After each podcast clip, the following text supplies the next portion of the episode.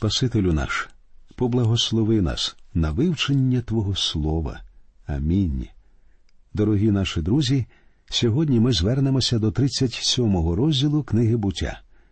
Повертаючись до історії роду Авраама, Ісаака та Якова, ми зустрінемося з четвертою видатною особистістю цієї заключної частини книги буття. Відтепер і до самого кінця книги буття центральною фігурою розповіді стає Йосип, хоча в цей момент ми усе ще читаємо про сім'ю Якова. Йосипу присвячено більше розділів, ніж Аврааму, Ісааку або комусь іще. Розповідь про Йосипа довша, ніж перша частина книги буття, у яку входять розділи з першого по одинадцятий і далі.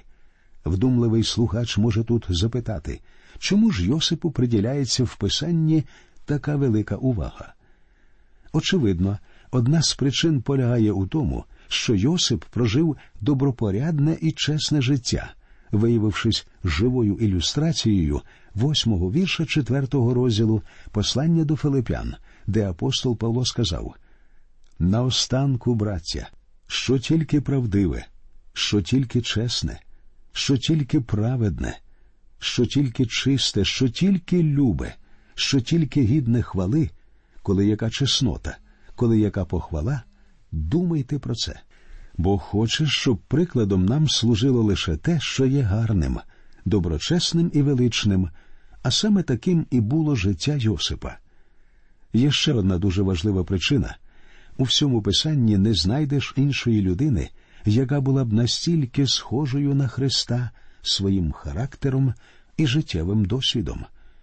Хоча в новому заповіті немає жодної згадки про те, що Йосип це прообраз Христа, їхня подібність не може бути випадковою. Вивчаючи історію Йосипа, ми знайдемо багато рис, що уподібнюють його до Христа. Я можу навести вам щонайменше тридцять із них. А зараз давайте повернемося до сімейства Якова, яке через багато поколінь приведе нас прямо до Месії, до Ісуса Христа. Коли починається розповідь про Йосипа, Яків живе в Ханаані. Перший вірш. І осівся Яків у краї мешкання батька свого в краї Ханаанському. Яків, очевидно, перебрався на південь від Вифлеєма і оселився в Хевроні. Читаємо другий вірш. Це оповість про Якова. Йосиф віку сімнадцяти літ пас, як юнак, отару з братами своїми, синами Білги та синами Зілпи, жінок батька свого. І Йосип доносив недобрі звістки про них до їхнього батька. Ми бачимо, що сини Якова були, як зараз говорять, проблемними підлітками, за винятком Йосипа і Веніамина. Їм довелося дуже довго засвоювати уроки, які Бог давав їм. Наша увага усе більше зосереджується на Йосипі. Коли трапилася ця історія, Йосипу було всього 17 років. Він був молодший з усіх дітей Якова, які пасли худобу. Веніамин взагалі ще був дитиною і просто сидів удома. Йосип розповів своєму батькові щось погане про своїх братів. Звичайно, братам це не сподобалося. Напевно, вони навіть обізвали його стукачем. Читаємо наступний третій вірш. А Ізраїль любив Йосипа над усіх синів своїх, бо він був у нього сином старості, і він справив йому квітчасте вбрання. Яків повинен був засвоїти урок, який отримав ще у своїх батьків. Кому як не Якову знати, що вибирати собі мазунчиків із власних дітей до добра не приведе. Його власний батько більше любив його старшого брата, і тому Яків добре знав, що виходить, коли тебе зневажають. Але тут ми бачимо, що він робить те ж саме. Зрозуміти його почуття можна адже він по-справжньому кохав Рахіль, що була єдиною його розрадою, а Йосип став тепер його улюбленим сином. Все це правда, проте його діям немає виправдання. Йому не варто було робити Йосипу це вбрання. Біблійний вираз квітчасте вбрання можна перекласти також як одяг з рукавами. За тих часів звичайний одяг робився із суцільного шматка матерії довжиною біля трьох метрів. Посередині прорізався отвір, щоб власник одягу міг просунути крізь нього голову. Таким чином, одна половина матерії прикривала передню частину тіла, а друга задню. Потім матерію перев'язували навколо талії або зшивали по боках, і виходив одяг. Як бачите, рукавів не було. І, звичайно, пришити рукава до одягу означало б виділити людину серед навколишніх. Те ж саме відбувалося б, якби ви зшили кому-небудь квітчастий одяг. Читаємо далі четвертий вірш. І бачили його браття, що їх батько полюбив його над усіх братів його, і зненавиділи його, і не могли говорити з ним спокійно. Звичайно, брати зненавиділи Йосипа через те, що він був любимчиком батька. Вони навіть перестали чемно розмовляти з ним. Як бачимо, і в цій сім'ї почався розбрат. Запевняю вас, гріх може зруйнувати будь-яку сім'ю. Гріх руйнує життя, гріх руйнує сім'ї, гріх руйнує суспільство, гріх руйнує народи. Ось що відбувається сьогодні з багатьма нашими сім'ями, містами і народами. Причина одна Бог називає її гріхом. Отже, Йосип стає об'єктом зневаги. Батько любить його більше, ніж інших своїх синів, а брати ненавидять його більше, ніж кого-небудь іншого. Як пояснити поведінку Йосипа? Та й взагалі, чому він ходив до батька і розповідав йому про своїх братів, хоча й знав, що вони його зненавидять. Мені здається, він не розумів, як низько можуть поводитися люди в цьому світі. Він і не підозрював, наскільки зіпсовані його брати. Мені здається, що він тоді був ще дуже довірливим юнаком. Довго йому довелося вчитися, перш ніж він зрозумів, що таке життя. Потім він не гірше за інших став розбиратися в житті, зрозумівши, наскільки порочною є людина але все це відбудеться пізніше. Можна уявити, як батько захищав Йосипа. Він любив Рахіль і був їй відданий. Він покохав її з першого погляду, а потім 14 років старанно працював, щоб вона стала його дружиною. Після цього пройшло багато років, перш ніж вона народила дитину. З'явився Йосип. Яку радість принесла Якову його поява на світ. Але зараз Рахіллі вже немає. Тому Яків віддає всю любов її синові. Робити цього не потрібно було б, адже в Якова є й інші сини, але інакше він не міг. З подальшої розповіді ми довідаємося, як сни Йосипа змушують братів зненавидіти його ще більше. Читаємо з п'ятого по восьмий вірш. І снився був Йосипові сон, і він розповів своїм братям, а вони ще збільшили ненависть до нього. І сказав він до них Послухайте но про той сон, що снився мені. А ото ми в'яжемо снопи серед поля. І ось мій сніп зачав уставати та й став. І ось оточують ваші снопи та й вклоняються снопові моєму. І сказали йому його браття Чи справді ти будеш царювати над нами? Чи теж справді ти будеш панувати над нами? і вони збільшили ненависть до нього через сни його та через слова його. Неважко уявити, друзі, як цинічно вони посміхалися. Вони не могли повірити, що Йосип буде панувати над ними. Але все одно вони зненавиділи Йосипа за його сон. Однак сон був не останній. Читаємо вірші з 9 по 11. І снився йому ще сон інший, і він оповів його братам своїм та й сказав Оце снився мені ще сон. І ось сонце та місяць та одинадцять зір вклоняються мені. І він розповів це батькові своєму та браттям своїм. І докорив йому батько його та й промовив до нього Що то за сон, що снився тобі? Чи справді прийдемо ми, я та мати твоя, та брати твої, щоб уклонитися тобі до землі? І заздрили йому брати його, а батько його запам'ятав ці слова. Йосип розповів усім про свій сон, і всі зрозуміли, що він говорить. Той самий образ з'являється в книзі об'явлення в першому вірші 12-го розділу, де описана жінка, задягнена в сонце під ногами її місяць, а на голові її вінок із дванадцяти зірок.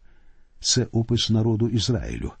Брати зрозуміли, що Йосип говорить їм про них самих, нащадків Ізраїлю. Тут ми бачимо, як зароджується ізраїльський народ. Книга буття це бутон, що розпускається, перетворюючись у квітку протягом того, як ми читаємо писання. Квітка розпускається повільно, а повністю її цвітіння ми побачимо лише в книзі об'явлення.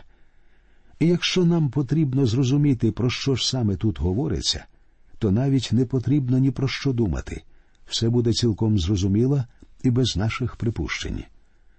Старий Яків усе зрозумів правильно і насварив Йосипа. Чи справді прийдемо ми, я та мати твоя та брати твої, щоб уклонитися тобі до землі? Йосип міг відповісти лише те, що так було в його сні. Він і не намагався нічого тлумачити, усе було зрозуміло без коментарів. Брати не звернули на його сон ніякої уваги. Їм здавалося, що все це неможливо, що це їх не стосується. Вони були впевнені, що ніхто з них ніколи не поклониться Йосипу. Але Яків запам'ятав слова Йосипа. Читаємо вірші з 12 по 14. І пішли брати його пасти отару свого батька в Сихем. І сказав Ізраїль до Йосипа Та ж брати твої пасуть у Сихемі. Іди ж, і я пошлю тебе до них. А той відказав йому Ось я. І сказав він до нього Підино, побач стан братів твоїх і стан отари, та й дай мені відповідь. І він послав його з долини Хеврону, і той прибув до Сихему. У той час Яків жив зі своєю сім'єю біля Хеврону, це близько 30 кілометрів на південь від Єрусалима. А Сихем знаходиться далеко на північ від Єрусалима, тому виходить, що брати пасли худобу далеко від дому. Всі ці місця були їхнім пасовищем.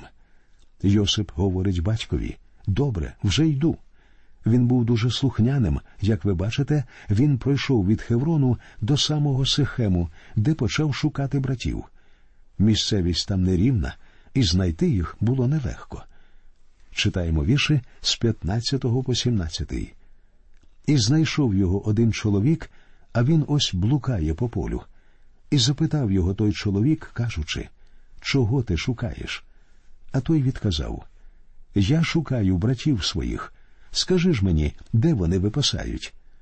І сказав той чоловік вони пішли звідси, бо я чув, як казали вони ходімо до Дотаїну, і пішов Йосип за своїми братами і знайшов їх у Дотаїні.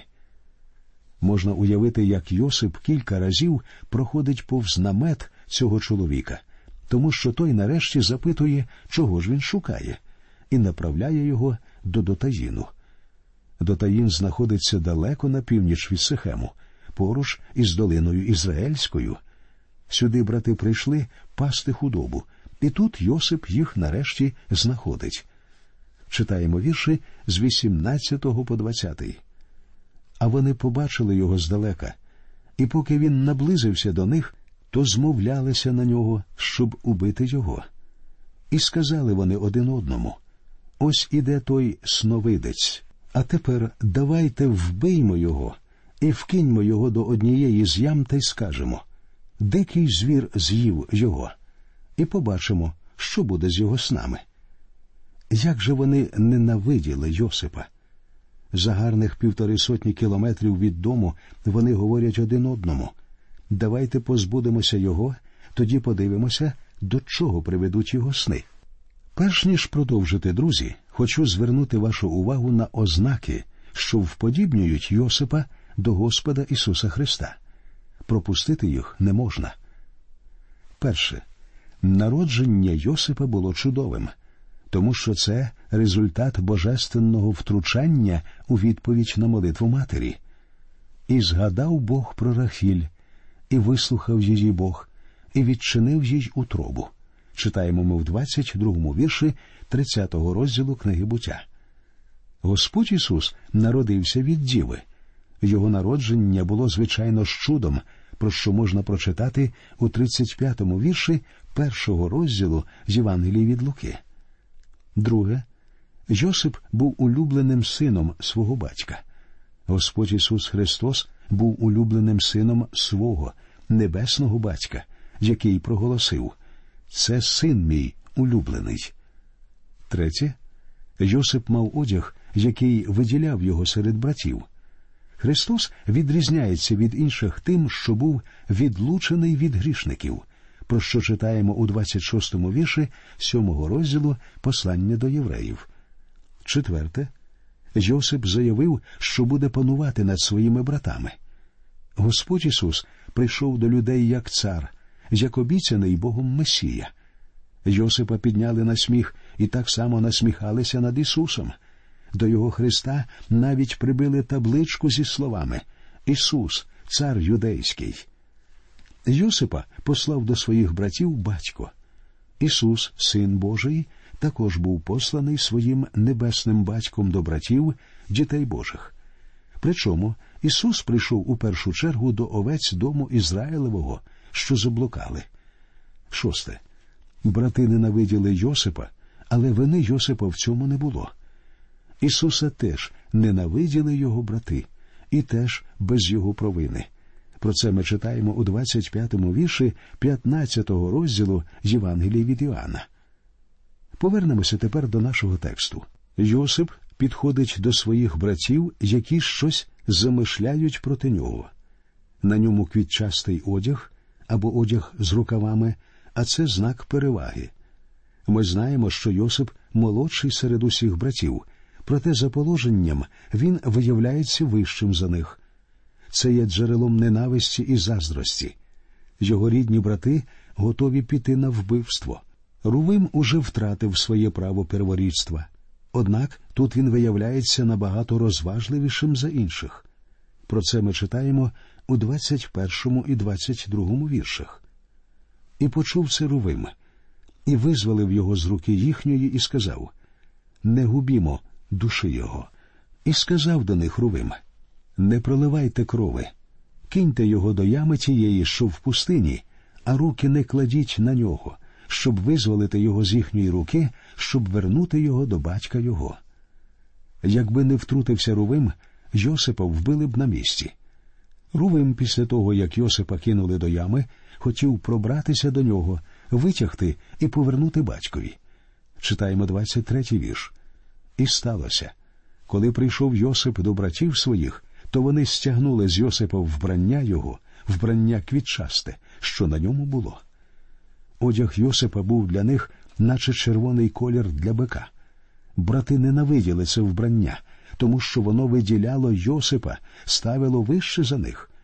Адже за законом перворідства старші брати повинні були отримати більшу спадщину, і вони зривають із Йосипа цей ненависний одяг.